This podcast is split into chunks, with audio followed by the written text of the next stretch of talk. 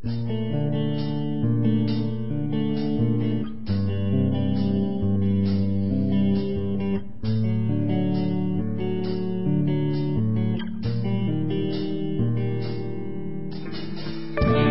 speak of the loyalty placed upon a noble crown. Hail Nor, and welcome to episode 11 of the New Outriders podcast. I am your host, Talalan. With me, as always, are my co-hosts Roxanne and Lassarian. How are you guys doing tonight?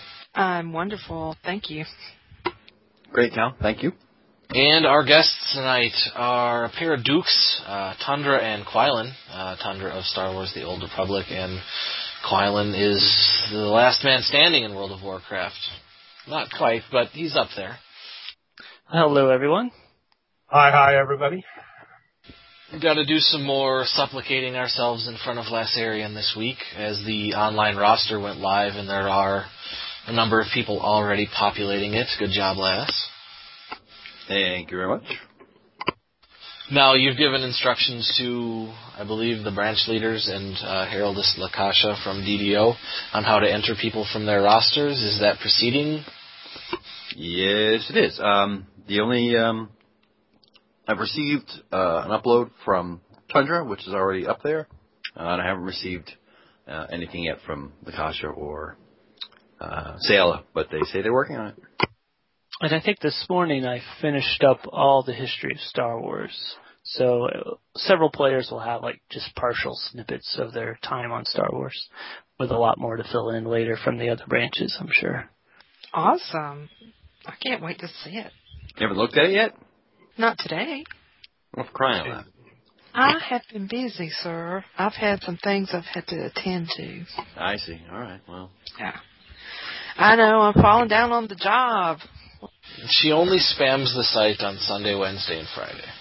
So, give her give her a break. Moderation is good. Hey, speaking of moderation, I just have to congratulate someone. They are, I believe, 38 posts away from having made a thousand posts. A thousand. Just Happy by their lonesome. Yes, tallow. Well, Congratulations, sir. thank you. As evidenced by the fact that I host our podcast, I love the sound of my own voice, even in text, apparently. Well, I decided to slow down and let you get ahead of me, so. yeah. I think those West Coasters are going to catch you pretty quick, though. I think they have formed. When he says West Coasters, we're talking about OJ Sierra and Valak. I think they've formed a little cabal I have. That have just decided that the forum belongs to them now, and the rest of us are powerless to stop them. They're like Sith lords, just battling for control. I've been enjoying it tremendously. Yeah. Uh, they got the best, like, I don't know, YouTube videos that they've, like, scrounged up. And if you'll notice, they're all of the House of Unicorn. I'm just saying. I'm so proud. I think. What was that? It's a conspiracy, I think. Yes. It is.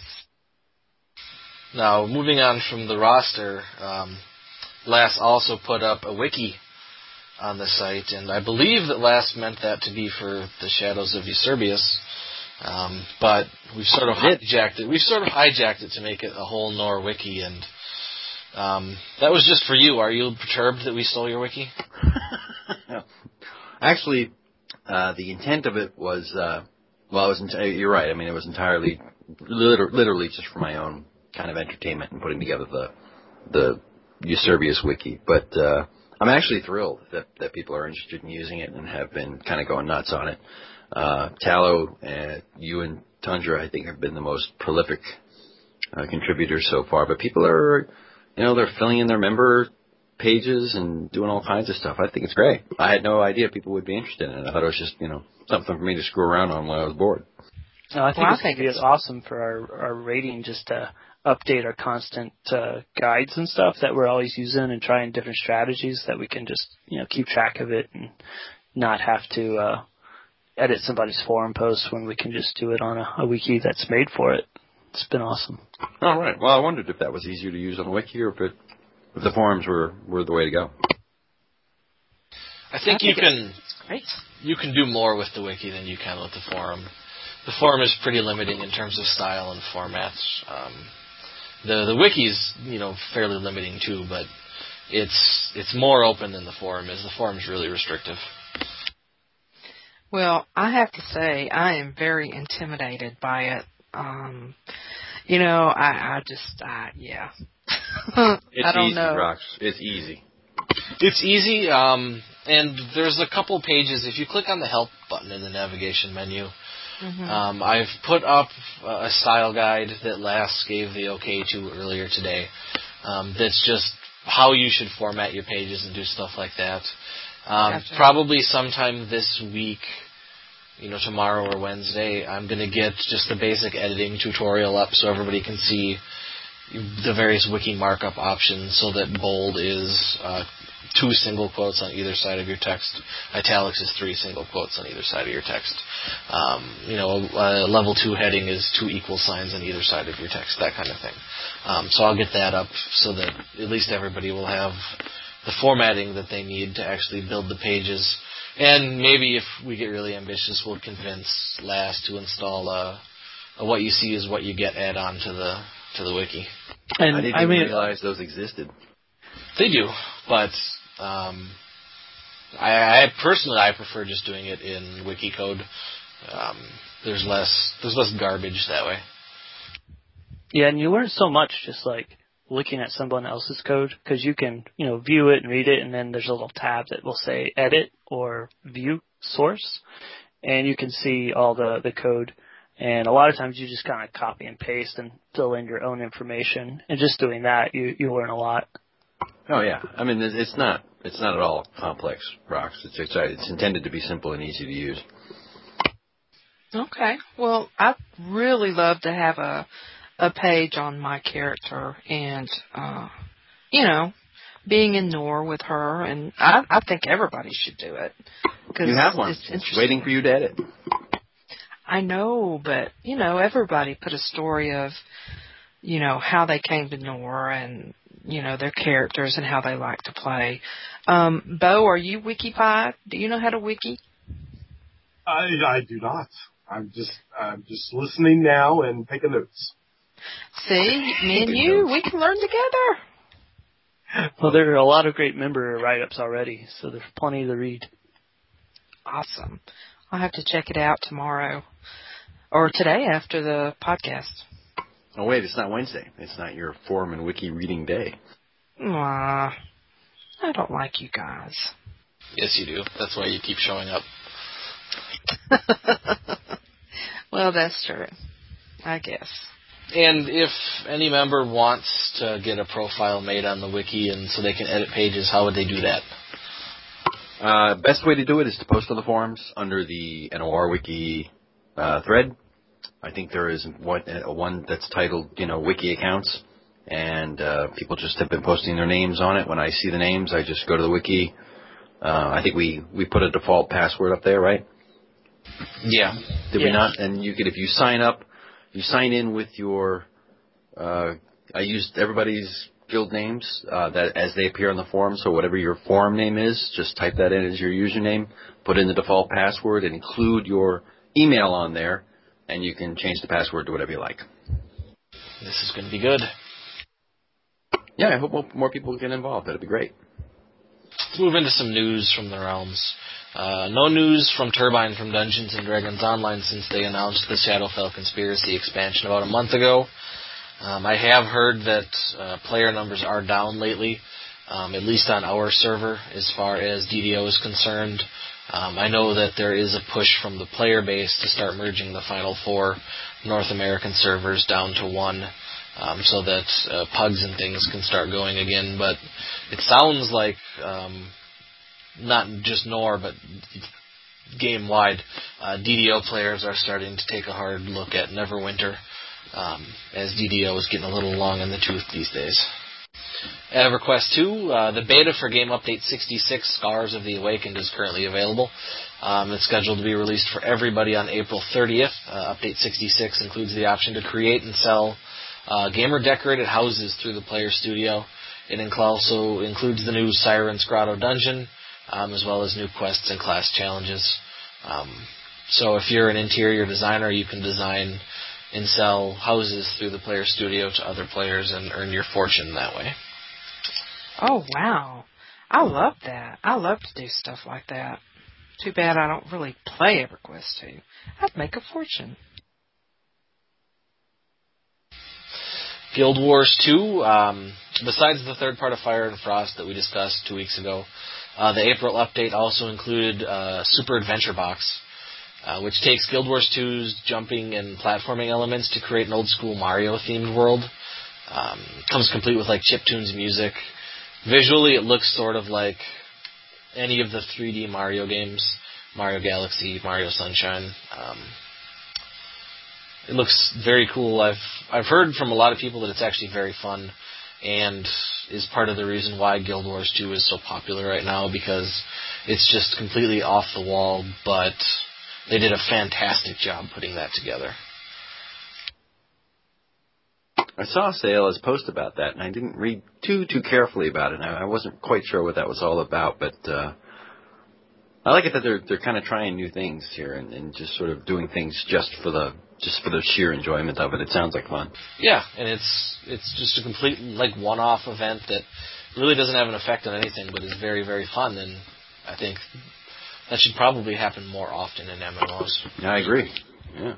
Yeah, I mean, you really don't see that in a lot of MMOs, and uh, um, I think it's early for them to be doing stuff like that. So you really got to give them props. I mean, um, I haven't uh, explored it yet, but I plan to probably tomorrow get in Guild Wars 2 and check it out.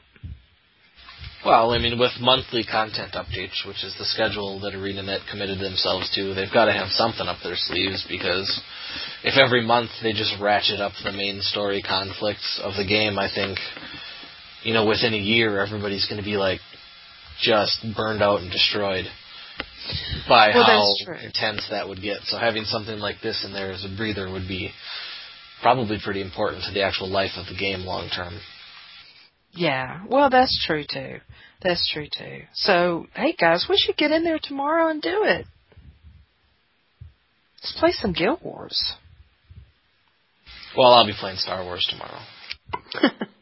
well, yeah, blah, me blah, too. Blah. Great for Warcraft. What about me? you want to play some Guild Wars too? Oh yeah, let's get right on that. Come on, have some fun.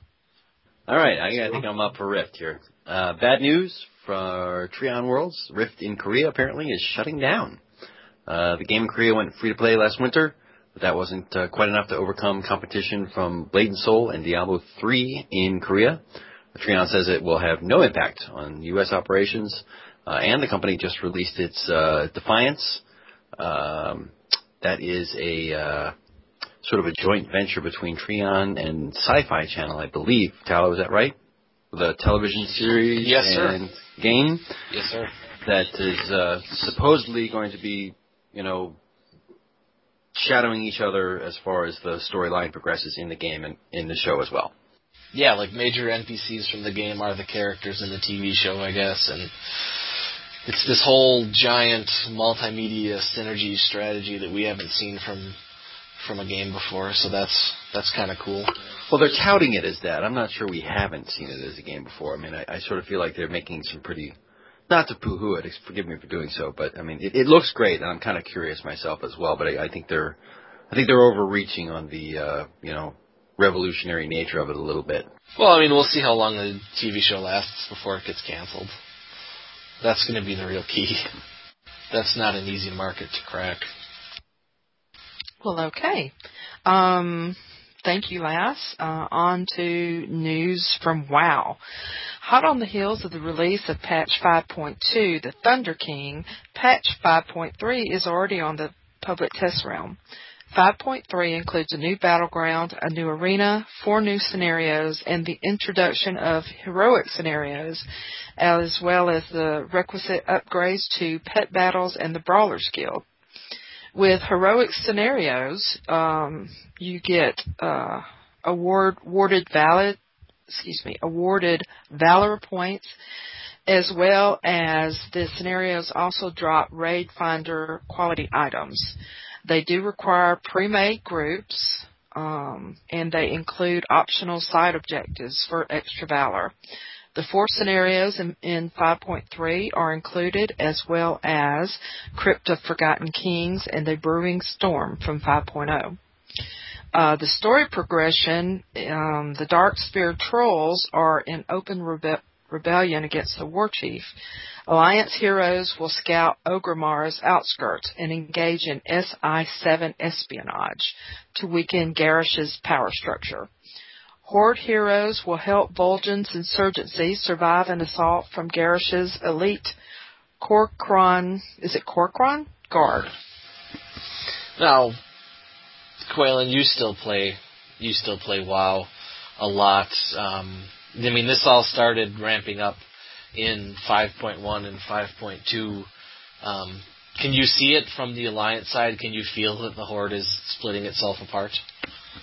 Well, yeah, there's um there's a scenario you can join, and it um actually a horde scenario. It's part of the, that storyline where they they, they put out a bounty on Vol'jin, and you're actually working with Vol'jin, and they think that you know he's dead, that they've killed him, and he's actually alive. So yeah, you do it as an alliance, but it pops you in as a horde character. It gives you you know a different appearance. So you kind of get the feel for it, but overall, you definitely get more, if you're playing Horde, you definitely get a little bit more feel in that thing game. Have you participated in the Brawlers Guild at all? No, I haven't. Not, not at all. Oh, the Brawlers Guild. Um, I watched a whole bunch of fights. I could not afford an invite off the the black market auction house. They're very expensive.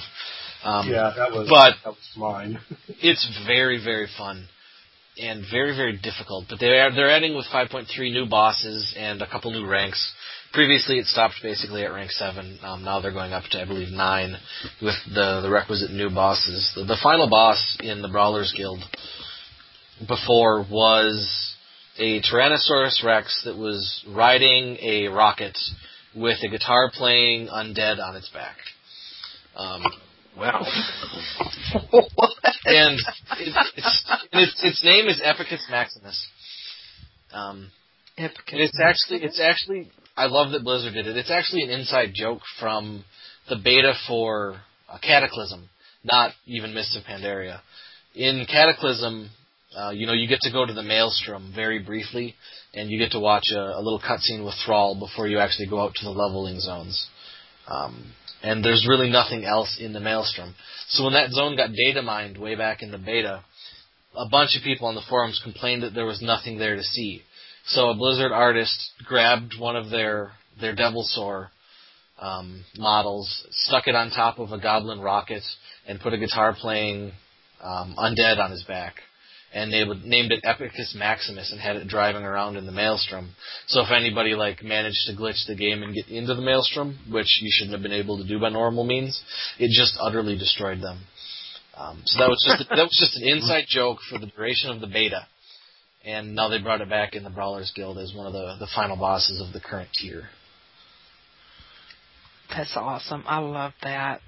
I believe the Devil Devilsaur also has a laser beam strapped to its forehead. Of course. Not to overdo it at all. No, not at all. Um, other Blizzard news, not necessarily WoW news. Um, they announced on their last earnings call that uh, Diablo 3 still has, despite you know all the bad press around it, still has three million players every month, and um, many days a month it still tops a million players a day. Um, so All of them Korean. yeah, with the death of Rift in Korea, they could all be Korean. I imagine there's a fair chunk of them that are also Chinese. Blizzard seems to do very well in Asia. Uh, moving on from WoW, we're going to Elder Scrolls Online. The first wave of beta invites did go out at the end of March. Um, it was a very, very small wave. Nobody from Nor got in, to my knowledge. It was only designed to test things like the launcher and login systems. So the people that got in were able to like create an Elder Scrolls Online account and see if they could log in, but from there there was no gameplay from there. Um, and um, ZeniMax said that from the beginning that the beta was going to start from like the earliest stages of, you know, can you even log into our network? Wow, really? And I don't. I th- I think they're just paranoid. I don't know if they're just being thorough or what, but that's where the beta is. Uh, they haven't announced when the next wave of invites will go out, but um, all signs are pointing to sometime in April. And the Well, includes some. well, you have to admit. I mean, the way some games have been released and they've had problems with, you know, the login and things like that. You know. Uh, yeah, that almost sounds like pre-alpha though, not not so much. beta. yeah. It's not even that that Yeah. state the game is at. The game is up and playable. It's just not they're letting they're not letting people test it yet. It's playable Oh. on the network. They've never actually tried to play the game off of their local network. So that's the first thing they tested. Gotcha. Hey, Bo, are you um? Did you sign up to be a tester for Elder Scrolls Online? Yes. No email yet. He signs up to test everything. Do you know which faction you're planning on playing? Uh, No, not at all. I, uh, uh gosh, no. I haven't even thought that far. Well, I think um, that's this is going to be a game that I'm going to invest in for sure. Um, probably Jay and I both will. It was funny. I just reinstalled Oblivion just to go play it again. I just, I don't know. I, I, I wish I could really get into the bear. Someone get into the beta and they open it up a little bit more. Here's something, you know. Yeah, absolutely. Certainly got a lot of press on their side now. Um, moving on, Neverwinter's open beta starts April 30th. Um, it's nice to know that the beta for Neverwinter that I signed up with 18 months ago um, never cashed in. So I'll be able to join the open beta on April 30th with the rest of the scum. Ouch. That sucks. I'm sorry, dude. There were, I think it's funny. I tried to give you an alpha. You wouldn't take it. yeah, I, Yeah. I didn't have time at the time. I do now. Um, well, until Friday. You do now. You have exactly like three days. do have three days. Open beta starts on April 30th, and it's more, it's more like a soft launch than an actual beta, um, because it's open to anybody. Anybody can get in. They can start playing the game. There will be no more character wipes after April 25th. Uh, the cash shop will be open, so it's beta in name only. The game is, for all intents and purposes, it's out, but they're going to call it a beta until they're sure everything is stable and they get those Lass couple of features or maybe classes added that they want to add. Um, last, you'd be familiar with it. That's sort of how MechWarrior Online is doing things. Yeah. Hopefully, they won't be in beta for like two years though. That's it seems to be a trend for people to be, you know, whether it's beta or not is I guess a subject for debate, but they're calling it beta anyway and they're they're leaving that zero in front of the version for a much longer period of time. It makes sense. It gives them an excuse to hold off on stuff and and get it, It all does. cleaned up. It gives them carte blanche to really screw up if they have to, and you know, and, and then just have to say, "Hey, it's beta, guys. Sorry." And if you're a full-on free-to-play game, there's really no downside in doing it. If you're a game that requires a subscription, when that game launches, it has to be ready. Yeah, I, I, I can't imagine why anybody who is releasing a free to play game would would would not use that to their full advantage and just have a you know a, a three year beta if that's what they need to do. Yeah, and I think it works for them, and um, I think there's a, a lot more hype surrounding Neverwinter now that it's getting that much closer than there was even six months ago. Well, you know they have uh, founder packs that you can purchase, which is kind of crazy. But I mean, do, have you done that, Tundra? Are you doing a founders thing? Uh, I did the the medium. Uh, I figure since the game was Mhm. free and I'm gonna play it, I might as well support them and give out some money. I mean, I Some do of the like the Details? Epic- What are, is it expensive? Is that the problem? Uh, yeah, like there's like the Epic one, which is like two hundred dollars, and then there's you know a sixty dollar one, which I was like, that's the price of a normal game. It's gonna be free. I'm gonna put some time in it, so I'll I'll pay sixty and, and get the game a little bit earlier than everyone else, and make sure it's gonna be worth my time.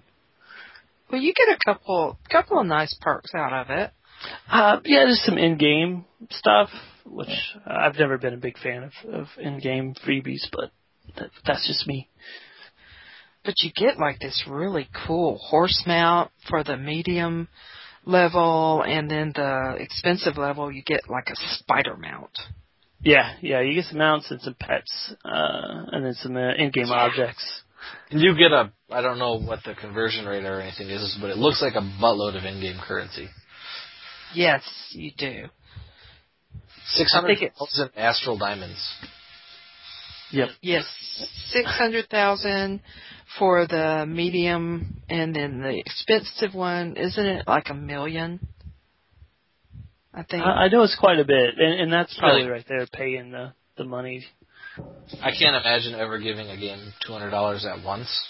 I mean, I've spent more than that on subscriptions for WoW. Um, I've probably spent that much on Star Wars: The Old Republic, just in terms of you know the fifty dollar box plus fifteen bucks a month or whatever. But I can't imagine ever paying that all at once for a game. Well, I Not know when Star Wars launched, they had the two hundred dollar deluxe edition.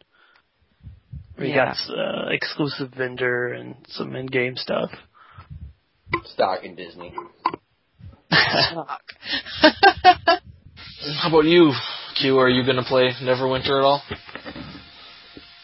That's something I haven't looked into, but I guess I'm going to have to. Um, I probably will. I, I, I usually check them all out. just once, you know, it a run.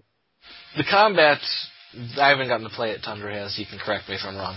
The Sure. combat is a lot more like an actual game than it is an MMO, where you're just smashing a button bar over and over. Yeah, it's it's very fast paced. It's all about you know line of sight and and where you're standing. You got to make sure you dodge.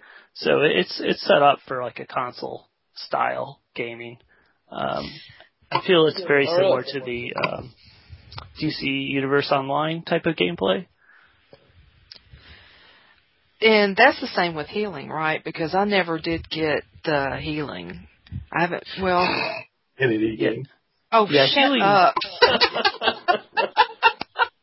Healing's kind of tough uh, because you don't have you can't target a person. You have to see Right. them, and you either throw an area effect heal, or they need to run out of the, the thick of battle so you can get a, a good line of sight. Uh, so Wow. it's going to take a lot more uh, um, oh co cooperation to to make it happen. Wow. Cedric, can I ask you a little bit about the, the, the environment? Is there is there perchance any opportunity for, for the players to be standing in any sort of flaming or fiery spot on the Oh ground? my god. Uh, there, there, there are some uh, flaming areas. I, I don't think I've taken any uh, environment damage yet that I'm aware of, but uh, visually there's some there. Rox. we, we, we know who should probably stay out of that game, though. Oh, you be quiet. They need to that that that medium package needs to include some special boots. some fire resistance. Well, I can't lie, you know.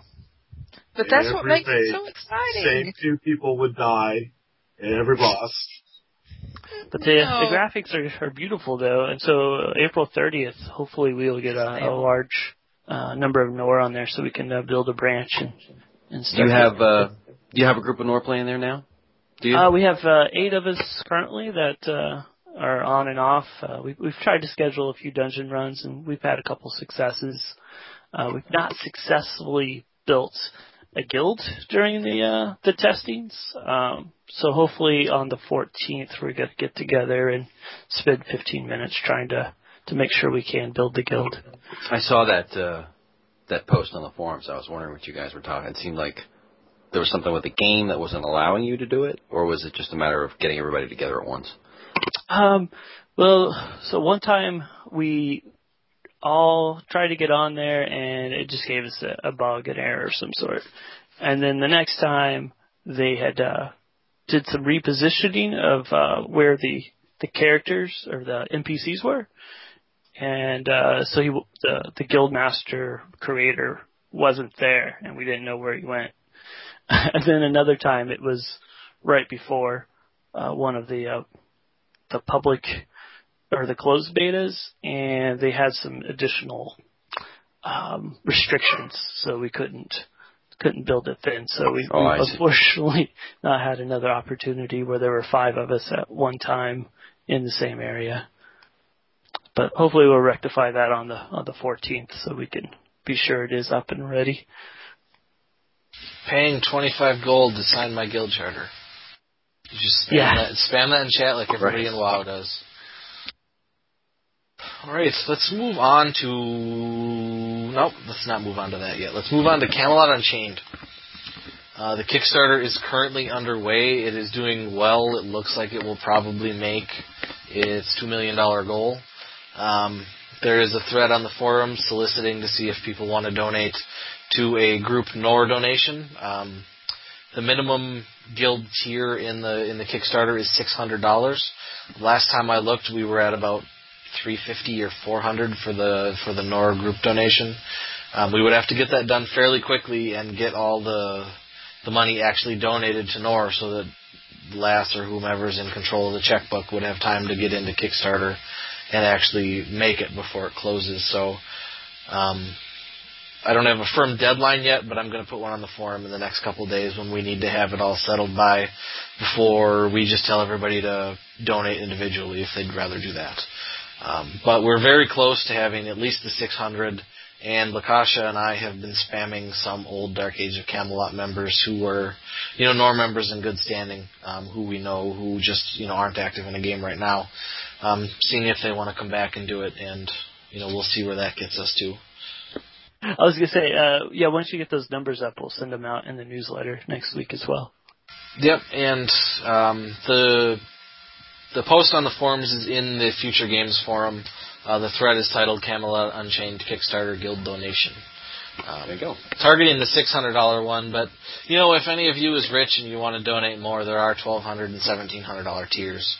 Um, six hundred Wow. six hundred dollar tier comes with ten copies of the game. So hop, um, obviously we'd like to do it with you know ten or fewer NOR members making donations to that one, uh, just so that everybody donates actually gets access without have somebody having to you know volunteer not to.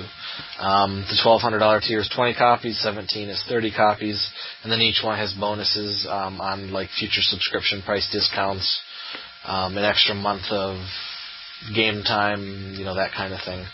Um, but you know we'll see where we get with that. Um, obviously, we had Mark Jacobs on our podcast a couple months ago, and I'm very excited about that game.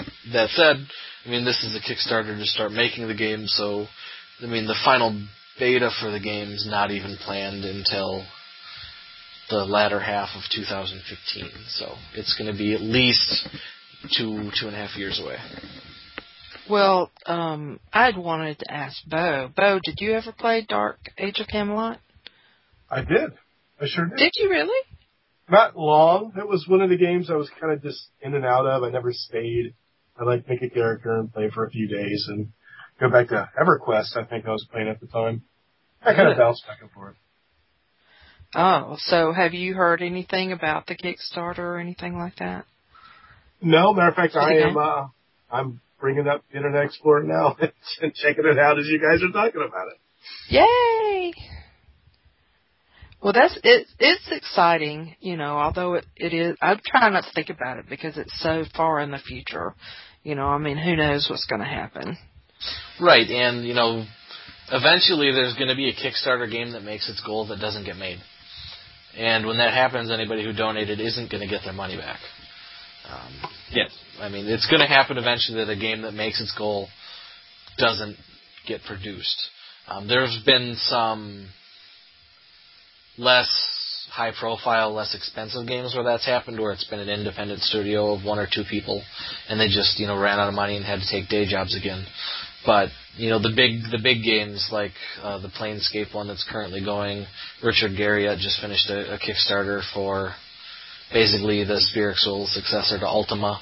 Um, Chris Roberts with Star Citizen. Eventually, one of these games is going to get funded for multiple million dollars, and it's not going to make. And there's really nothing you can do about it at that point because that's just one of the one of the deals with Kickstarter. You're donating to this project that you hope happens, but that doesn't guarantee that it will that it will happen. No, it's like speculating on the stock market, but that's not to say with $10 million on the line that a class action suit will not be filed. Interesting. Now that's going in a direction that's kind of interesting to me. But you know, it hasn't happened yet, so don't worry. I think they should do it like the stock market. If it were me, I would be offering, I wouldn't be calling them donors. They do call them investors, but you need to offer a financial incentive to do so. If you're going to take that risk, even if it's oh it's only thirty dollars or forty dollars or fifty dollars or whatever it is, there should be some financial incentive for doing so, especially if you have to wait for three years. You know, I mean, Yeah. They can- have there is a there is a Kickstarter like system in Europe that actually does that where you're not just donating, you're actually buying shares.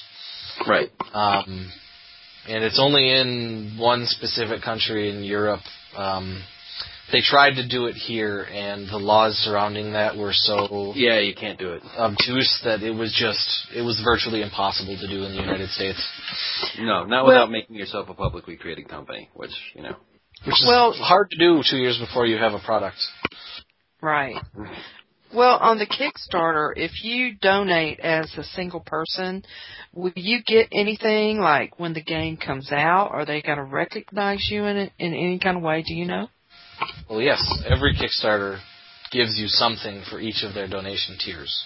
Um, so for Camelot Unchained, the lowest tier is five bucks. You get a thank you, and that's about it.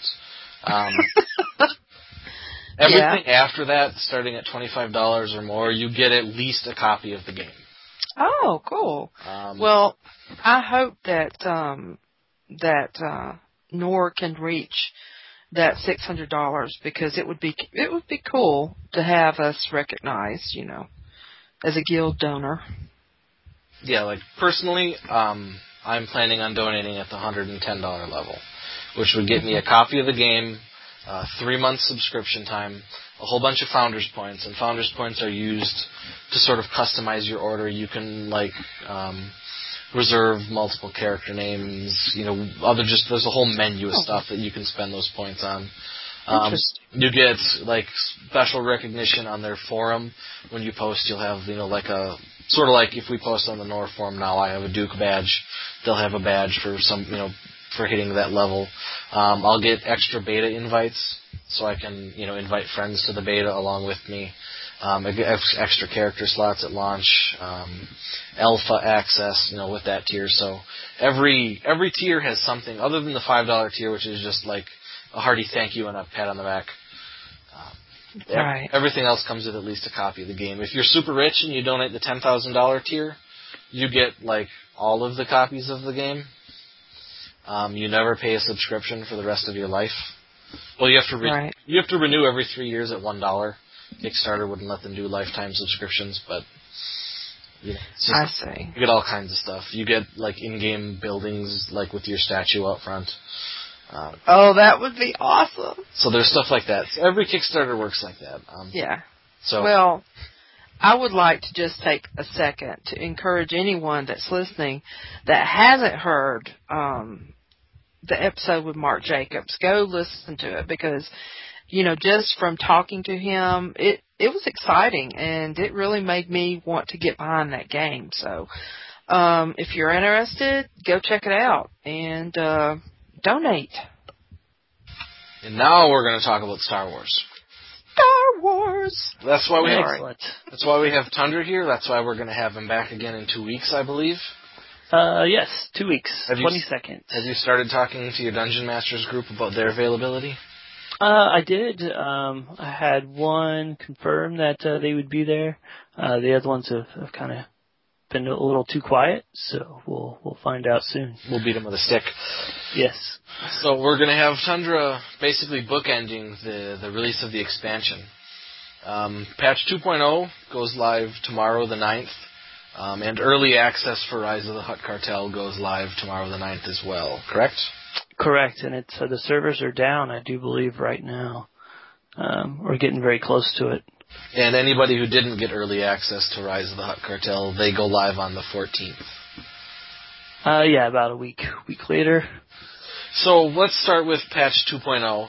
Um, you know, they say this patch is free to everybody, but most of the stuff in it still requires the expansion because it's level 55. But let's start with legacy achievements. That's something new to Star Wars. Uh, what's the deal there? Yeah, that's uh, that's pretty exciting as far as um, getting recognition for all the little hidden things that you find throughout the game. Um, so in the the past, you know, if you visit all areas of the the planet, you'll get a, a bit of a a codex or some sort of recognition, and if you kill a, a certain boss, then you'll get another like title and some recognition. So they're taking all these various achievements that you've done and putting them in one big spot. Uh, and now when you complete these various achievements, uh, you'll get a, a guild notification, which is the first time they've had that in Star Wars. Uh, I noticed it a lot when we were playing EverQuest 2 during the uh, glue the other night, where somebody achieved something, everyone gets to find out about it. Um, so it's just a lot of more hidden things that you can try to collect and and achieve. All right, and then uh, the next big point on 2.0, um, which will require the expansion, is the scum and villainy operation. And new content is definitely uh, our favorite. I mean, a lot of us now have have been 50 or you know cap level for a long time. Our uh, our rating has definitely increased uh, considerably over the last six months or so. So we're all definitely um, definitely uh, excited for a new operation, which is the raids uh, for Star Wars. Uh, so Scum and Villainy is going to be a, a higher tier raid, so we won't be able to do it super fast. Uh, we do have one scheduled though for oh, a week, two weeks from now. I'm not 100% sure if it will be high enough level uh, and geared for it though. But we'll hopefully get to log in and, and at least get killed by the first couple mobs and see how that is. Now this is bigger than the other operations in the game. Uh, this one uh, has seven big bosses. Uh, I'm sure there's a couple mini bosses too that they don't uh, keep track of. Uh, most most of the raids currently are maybe five bosses. Um, there might be one with six, but they're relatively few. And now I was perturbed when they announced Scum and Villainy because it's not in Mos Eisley Fate Spaceport, which is where the name Scum and Villainy came from. Um, yes, you'll never find a more wretched hive, as they say.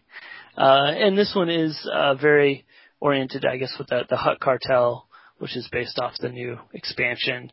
So you do have a lot of uh, mercenaries and bounty hunters and and a lot of scum and villainy.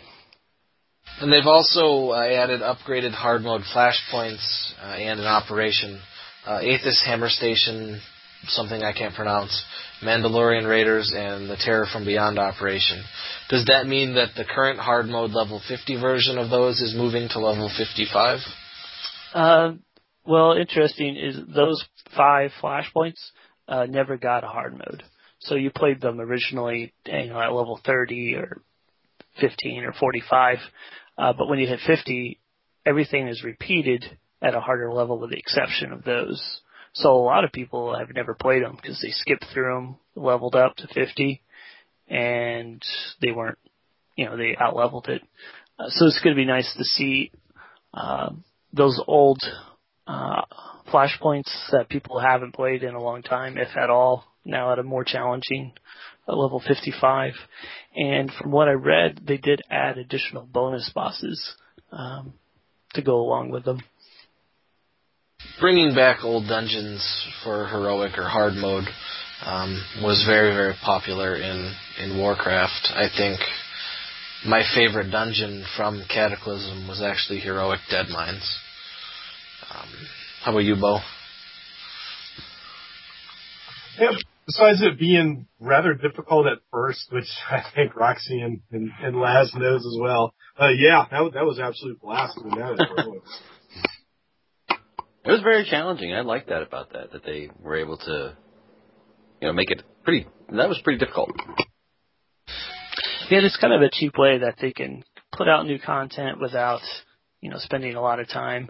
Um, usually with the hard modes, they do add a couple extra mechanics, so it's not the exact same fight, just more hit points. Yeah, but I mean, g- engaging the the encounter designers is probably a lot cheaper than engaging all the art designers to make a whole new, you know, building with you know new monsters and whatever in it. Yeah, and that way they can spend time on the next, you know, big release and and still throw in some some fluff. And then the last thing in 2.0 is various class changes. Um, do you know how much classes are changing in 2.0? Is it just new abilities post 50, or is some of the the 1 through 50 stuff getting revamped? Uh, they're they're enhancing a, a couple of the, the lower class spells, um, and maybe a little bit of balancing. I, I didn't read anything too major, uh, but it looks like everybody's going to get anywhere between one and three new abilities. Um, my commando seems to only get one new ability. Kind of bummed about that. Some other people here have getting two or three, but uh, but that's okay, I guess. Are they going to extend the what do I want to what's it called? The specialization tiers any higher, or are you just going to get extra points as you level to stick in the the side tiers that aren't the one you picked? Like I'm a, a vigilance guardian, and right now, you know, my side points are going in focus. I think. Sure. No, I have not read that. I mean, you definitely will get some brand new spells, but I, I haven't seen any uh, enhanced tree uh, screenshots where where we're getting any extra boxes. So that I will not know until tomorrow. Okay then, I think that's it for 2.0. We can move on to Rise of the Hutt Cartel. Um, obviously, the first thing, anytime an expansion comes out, the level cap goes up. Um, Star Wars is increasing it to 55, correct? Uh, that's correct, 55, so a five level bump. Did you participate in the, the beta for Hutt Cartel at all? Uh, I did not. No, I all my extra game time was going to Neverwinter, so I never got around to copying my character over to test server. I read on massively on their weekly Star Wars post that um, there's no there's no um, increase in your personal class story in Rise of the Hutt Cartel. It pretty much all surrounds the the Hutt Cartel storyline in the planet of uh, Makeb, which they said is, in their opinion, easily the best planet that, as far as questing and story goes, that Star Wars has had so far. Um, is that what you're hearing from from other people? Uh, yeah, and I mean the videos and stuff of the planet itself looks like it's going to be pretty diverse and, and fun. Uh, I was reading also uh, a dev interview they had where they don't have any any plans anytime soon to increase the class class stories. I think they've just found it cheaper doing one big storyline and cutting it in half, one for the Sith side and one for the Republic side. Um, so hopefully, hopefully they'll go back to the class quests. I know a lot of people like it, but I don't foresee that in their their near future from what they were saying. So now I'm gonna rant about the class quest, quest a little bit. Um, if anybody doesn't want spoilers, skip ahead five minutes. I just finished the the Jedi Knight class quest, finally level 50. Um, playing through the whole way with my brother, who's a Jedi consular, and pretty much the whole way I liked the Knight class quest better than the Consular one. It was more action oriented and combat oriented. It was like being a Jedi from one of the movies. Um, but when it all ended, Jedi Consular is promoted to being on the freaking Jedi Council. Whereas me, a Jedi Knight, I killed the damn Sith Emperor. I'm not on the Jedi Council. You're not very diplomatic, I think, is the, the Who problem cares? there. I killed the Emperor. I should be the head of the Jedi Council. I That should- makes you the hatchet man. I should be the Jedi King. See, there, there's you very just few do the uh, dirty work. popular uh, generals don't make good uh, good leaders. I don't. Dwight Eisenhower built the interstates. Um, yeah. So that's my little rant about that. Um, I'm actually okay with them not increasing the class quests for Rise of the Hutt Cartel. Um, Yeah. Actually, the, the last planet on the the base game, um, Corellia, I thought was fantastic. Even without, even if I hadn't done the Jedi Knight and Jedi Consular quests on that planet, the planet story was fantastic because Bioware finally got rid of all the pretense you know, on the on the other planets, you weren't you weren't really at war with the Sith. You know, the Sith wasn't really at war with the Republic. It was always just some side thing. Like on Voss, the Sith wanted to recruit the Mystics, and you didn't want to let that happen. You know, on Belsavis, the Sith was inciting the prison riot, but they weren't actually like openly fighting with the the Republic. And then finally, you get to Corellia, and they just they just drop all that pretense and say, okay, you're finally at war now. Do something about it. And I think it made that planet a lot more interesting to play through. Um, because you weren't you weren't always just looking sidelong at the war you knew was actually happening. Yeah, and then the the final planet, the one after that, Ilum, was where you kind of, as a story perspective, uh, actually put you know PvP areas in the planet, so you were all out war. Uh, and, you know, eventually they took that out, and then just now recently put it back in. But uh, but I think that's what they were going for, just to build up on that whole war. Then something I was not aware of: when you hit level 50 and go back to the fleet, they give you a free set of purple gear. Yeah, they well that will be gone uh, tomorrow as well. But I'm uh, 50, I don't care. yeah, So, what do you have planned for Nor now that the expansion is coming out and you're the man in charge?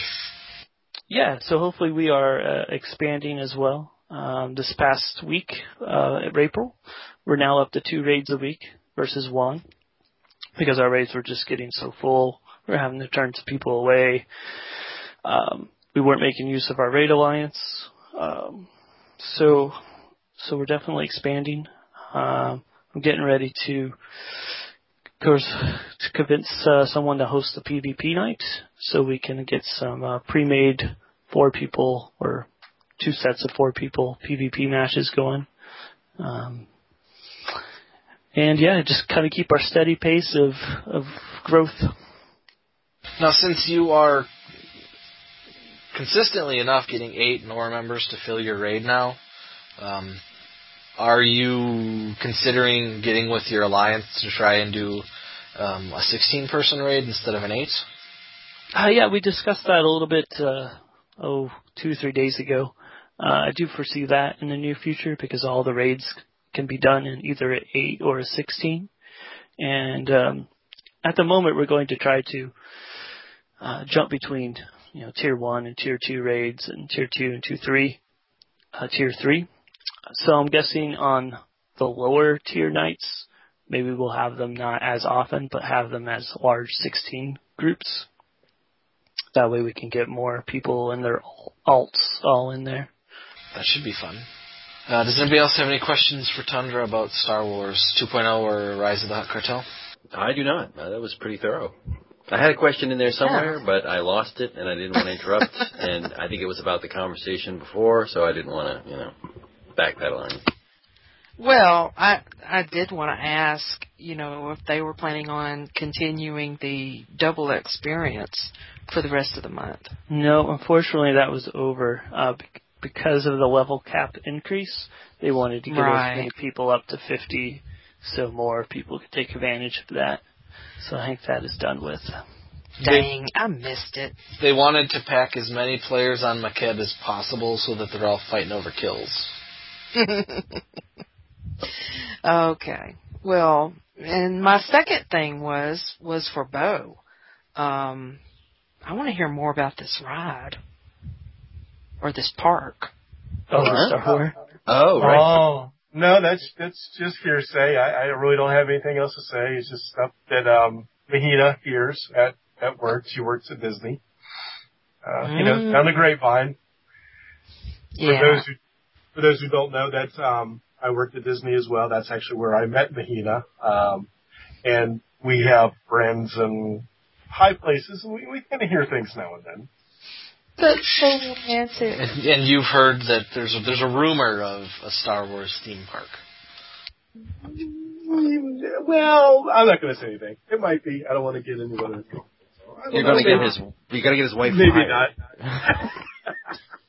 Well, th- good luck finding Mahina. I'm just saying. Sal's gonna have to like edit this out or something so that you know J- Bo's wife doesn't lose her job. Oh. Wow, edit me out? What? That's I have no problem with that. That's hurtful. So you know, you got to worry about that. It's um no, but it's just something we you know uh, we've both heard down the grapevine, and she's heard it the other day as well. We've heard it a few times. So I, I don't know that anybody would consider this something of a you know a galloping shock. I mean, considering the the recent acquisition and sort of the restructuring that's going on. I mean, I kind of I sort of feel like maybe everybody had the sense that something like this was was coming at some point, right? Yeah, I was to Disney a couple of years ago, and uh, we just happened to be there on like Star Wars Celebration weekend. So they were Mhm. doing uh, Star Wars parades, and you could sign your kid up to be a Jedi and get uh, in a duel with Darth Vader and things like that. It was pretty cool. Cool. Well, did you duel him? No, no, my daughter was too young, so we did not get to, to fight Ah. any Vaders. Well, let me ask you, big Star Wars fan. I mean, what would you think about that? Of having, you know, do you think that would is just too commercialized, or would That's Oh, that? Star Wars has been too commercialized for many years, Yeah. and I've enjoyed most of it. That's nothing new now. No. Well, I think it. point of view, I think it's much better than an Avatar park, which is, I think, already Hey. announced and planned. So Wow. it's kind of an eyebrow Gross. raiser, really. So Avatar sucks. Oh, I'm sorry. I'm not really. It does suck. Shocking to nobody, I'm sure, but I'm not really a big fan of theme parks. What? Uh, They're really they're really expensive. They are expensive. yes, But if you know people, hint hint, then you can get in for free. Yes, that that's an offer that I've always uh, told everyone. Uh, and anyone ever come to the Orlando area, you know, we have connections in all the parks. Um, we've all, I've, my wife's worked at all of them, SeaWorld, Universal, and Disney, and I've worked at Universal and Disney. So, uh, yeah, if anyone, uh, comes to the Orlando area that's in Nor, just, uh, give me a buzz and, um, I'm sure we can work out something. I'll take you up on that because we go every couple of years. Well, There you go. Hey, he can show you where all the dead bodies are too. oh, no, no.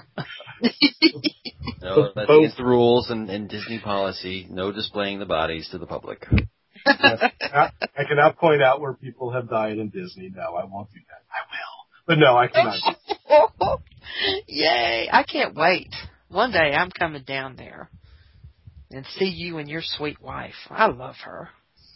All right. Um, moving on to Realm events. Once again, there's too damn many, so I'm not listing them all. Uh, Star Wars is now doing two raids a week. Um, Tuesday and Thursdays, 9 p.m. Eastern. Rift. Rift still has their uh, Missing Man dungeons on the schedule, and the RP night with uh, our uh, Alliance.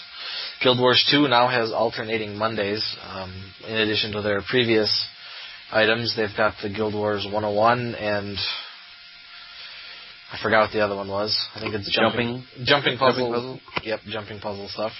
And Um, those are hard. So let me tell you, they're hard. They're hard for people who have problems getting out of the fire. Yes. Special boots. no, they are hard. Those jumping things are terrible. Yeah, that's the worst part about Star Wars. They have these hidden datacrons, and you got to jump for most of them, and they're just you can ask Gillen. Uh, they're not worth it. Many, many a curse word has flown out of my mouth. I'm just saying. oh yes, I agree.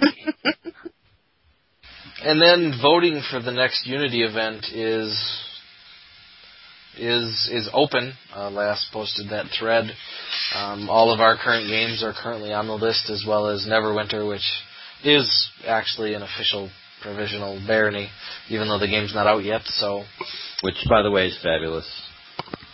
um, Awesome. And, and on the 30th, we'll, we can pack some bodies in, so more the merrier. Yeah. And if Yeah. And the anyone voting uh, seems to be leaning to- towards Neverwinter anyway. You know, I mean, I It- think it's between Star Wars, Sith side, and, and Neverwinter. Yeah, it is starting to to pull away from the pack. Um, if we do go Neverwinter, I don't, I don't know if we want to put it off a week or so, so people that do plan on playing can get their bearings, or just have everyone complete chaos and and everyone kind of learn from each other. Oh, chaos. That sounds fun. Yeah, Yeah. yeah, sounds good. Yeah, chaos. As opposed to the other way that Nanowar does things. Yeah, chaos. You have chaos or chaos.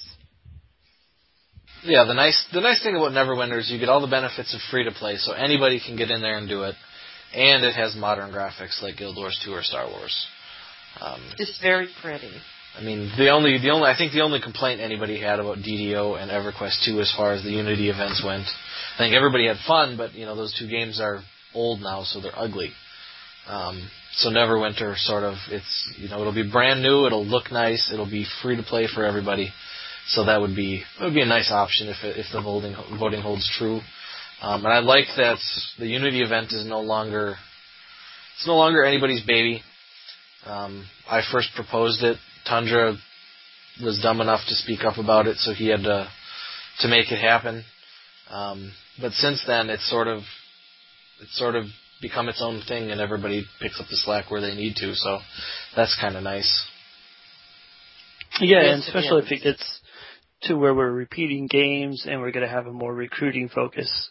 Because you know, at this point, they have been more social. Uh, you know, seeing people we haven't seen for a long time. But if they if they are happening more often, uh, like Lass would, like for it to happen, uh, I think people will get more comfortable in their characters. They'll level up a little higher and be more open to to recruiting and and talking to non guildies that are playing. I don't. I feel like this is kind of a, a way that we actually we may be going in anyway. You know, we're not. No one's really tied. I mean, almost all of us play more than one game. You know, and it, it's particularly with the the rash of of, uh, of free to play games. It's just become easier and easier to migrate between games, kind of constantly. You know, we're gonna, uh, you know, get away maybe from having, you know, home realms where we're absolutely tied to, and and, and just sort of be floating back and forth between games. And I, but I think it'd be great for recruiting in, in a couple of ways. Uh, mostly because you know if you've got somebody who's on the fence or is just not sure about us, they can join us at one of these events, meet everybody, hang out with everybody, and you know see if everybody's a good fit. And you know if they decide that they want to apply or make it official, they can do it then. Yeah, Lass, I agree with you 100%. You know, the guild just seemed to be so stagnant for a few years. And, um, you know, your, or Talo's idea of the glue and how it all fell into place, that's wonderful growth for the guild, you know. Um, and it actually kind of reminds me back in the Eusebius days, the olden days, where, you know, all you had to do to to visit another branch was just go to another room, you know, and these games are essentially just rooms, you know, so free to play has really helped us. Yeah, definitely. And it, it kind of almost competes with the the console gaming because you know people are so used to you know what am I in the mood for today and switch the the game disc. And now with the MMOs, you can oh this one's free, that one's free. I haven't played that in a while. And Sure. you go back and forth. Plus, I mean, if you have a game that you still want to play that's a subscription game like Rift or WoW, you don't have to you don't have to make that choice. Well, do I want to now pay thirty dollars a month to play two games? You can still pay your subscription on that one game, and you can go play another one for free. Yeah. Um, it's it's it's it's going to be great.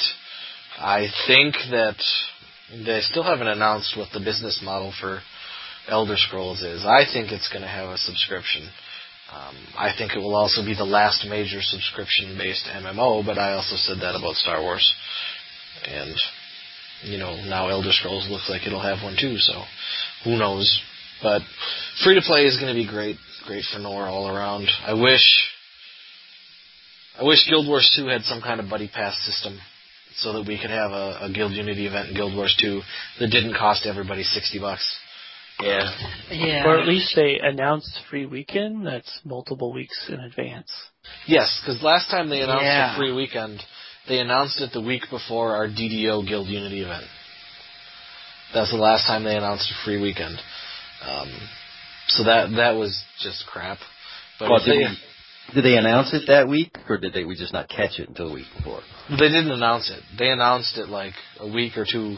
I mean, our our Unity event was already scheduled. I mean, they were prepping their hours for who's going to play and Uh-huh. and when when Guild Wars announced they were going to have that free weekend. So that sucked. Well, you know, um, as we go along, the glues are getting easier. You know, people know, well, I got to download the game and they're getting into the game. And so maybe, you know, if that happens again, you know, we can just do a spur of the moment glue event. That would be great. Yeah, the more they happen and we're repeating games, everything's going to be pre-downloaded. Just a couple update patches here and there. Absolutely. Yeah, and our attendance was uh, for the first two. It's listed on the wiki as 25, and the third one at 29. Um, hopefully, you know, one day we'll get that up to like 50. But you know, That'd be great. we'll see where it gets. Oh, that'd be great. Yeah, the only reason I was pushing for for more for more events was just to like if we if we did it with three or four times a month, you know, it's uh, we're not going to be getting back to DDO until next year. So I I'd really like to be able to swing back on the realms that we you know we first visited, and you know if, if everybody gets the idea that well oh January is, is DDO month, so we know we know it's we are on the DDO in January, and then Star Wars is February, and you know that kind of thing. If it gets just to so regular so that it's routine. I I I think that the the attendance will rise. I mean, maybe it's not every month, but you know, if it's something that's identifiably regular, that that you know, kind of everybody knows. I still think that just from here on out they should all be in Neverwinter, but that's just me. That's a branch. That's just a branch. Uh, Tal is uh, really excited for the Foundry, where we can create our, our own dungeons and uh, make them guild themed and, and run people through our inside jokes and things like that. Well, that'll be a gas. That would be fab. Yeah, that's going to be fun. Have you um had an uh, opportunity to experiment with that, Tundra? I, I have not. Uh, Pinky spent some time in there, and he had some good stories. Uh, I opened it up once, and uh, I just didn't have time to to play around. Now I got to tell you, if I got a, if I got into the game, that is the first place I would go. I, I would, I'd make my character and I'd be off to the foundry screwing around with that. Did you try it in um, Star Wars Online or Star Trek Online? I, Because they- I've never yeah, played because- that. I know Lass did. Um, at least he tried it. I popped into the game and it was I, I don't remember why or, or or how long I was even there, but it was for whatever reason it was extremely awkward getting around and I just wasn't terribly impressed with the game, frankly, and I I, I never really got back to it. Well, that's my problem. My only real reservation for Neverwinter is that I've never played a cryptic game and come away thinking, "Man, that was great." Um, so cryptic, and obviously they're with a perfect world on this one, new publisher for them, but that they're going to have to do better than they've done in the past. Well, I've not played any of the other ones, but uh, so I can't compare it. I'm definitely liking what I've seen so far of Neverwinter. So aside from the, you know, the combat's just totally different from, you know, EverQuest 2 and Star Wars, where you, you know, tab and hit your F1 Yeah. key to target someone. You just don't have any of that, so it's, it's something to get used to. Challenging. All right, moving on to squirings and promotions. Uh, everything from Guild Wars 2 this week, um, at least for squirings and promotions. New Squire Kiva, uh, two champions, which, as Lass has said many, many times, should be the most common rank in the guild. Um, Bettany and Alzadel are both champions now in Guild Wars 2. Too many Uh, times apparently. Very well deserved promotions, by the way. Yes, and Yeah. obviously when she took over that branch, Sayla was a champion, so she knows what it takes to hold that rank. So, um, Bettany, I mean, Bettany is like, if you log into TeamSpeak and Bettany's not online, you're probably you're online at three in the morning because I'm amazed she's not an officer already. I'm amazed she hasn't gone insane for given how given how often she's online. But She some is the most helpful person. You know, if you want, if you need help with something, I'm telling you, literally, she'll stop what she's doing and she will find you and help you. Yes. Um, I haven't. I didn't play Guild Wars 2 for very long, but if I had a question or I needed help and she was online, uh, she was the first person to answer every time. Yes. So congratulations, guys. Yes, congratulations, all three of you. Uh, we've got some birthdays. Ziera is turning 19. Yay! Dear God. OJ is turning 24. Woohoo! Some of that may be why those two are so good at hijacking forum threads. Yeah. Uh, Timayos is turning 30. He's a recruit, and I forget which realm he's on. He's Uh, Star Wars. He's Star yeah, he plays he plays Star Wars and he plays Rift. Um, Yeah, he just came over to it. yeah, I saw him That's probably why I haven't seen him in a couple days, or a couple weeks. I saw him online in Rift. Every couple of days, I log into Rift on my level seven character because I can log in on Rift Lite for free. Um, and I go to the dimension to see if Imaltus has added anything or changed anything, and I take some screenshots and post them to the forum. So um, every now and then when I log in, I see uh, Tamios there. So good on you. A recruit in multiple games that doesn't happen very often. No, but that's a good thing. Yeah, that's a good thing. It's, Rift is kind of a ghost town at the moment, so it's a shame that he doesn't have more company. Well, Malthus and Medieval are there a lot. And then Yeah. our last birthday is Arizin, who's turning 32. Um, I believe Arizin is Sweet Pea's son. That yes. sounds about right. Yep. Yeah. Happy Well, birthday. happy birthday, everybody. That's all I've got. Does anybody else want anything? Uh, yes, uh, I forgot we have uh, two branch meetings on the 13th. Uh, Star Wars at 7 Eastern. We have a branch meeting, and then a, a World Boss uh, event afterwards. And then it looks like uh, Sayala is hosting a Guild Wars 2 branch meeting at 8 Eastern. So you could go to both if you wanted. Oh, awesome. I would love to go to both. And I think that's all I got. I have, Very like, I have like two gigabytes of patches to download for Guild Wars.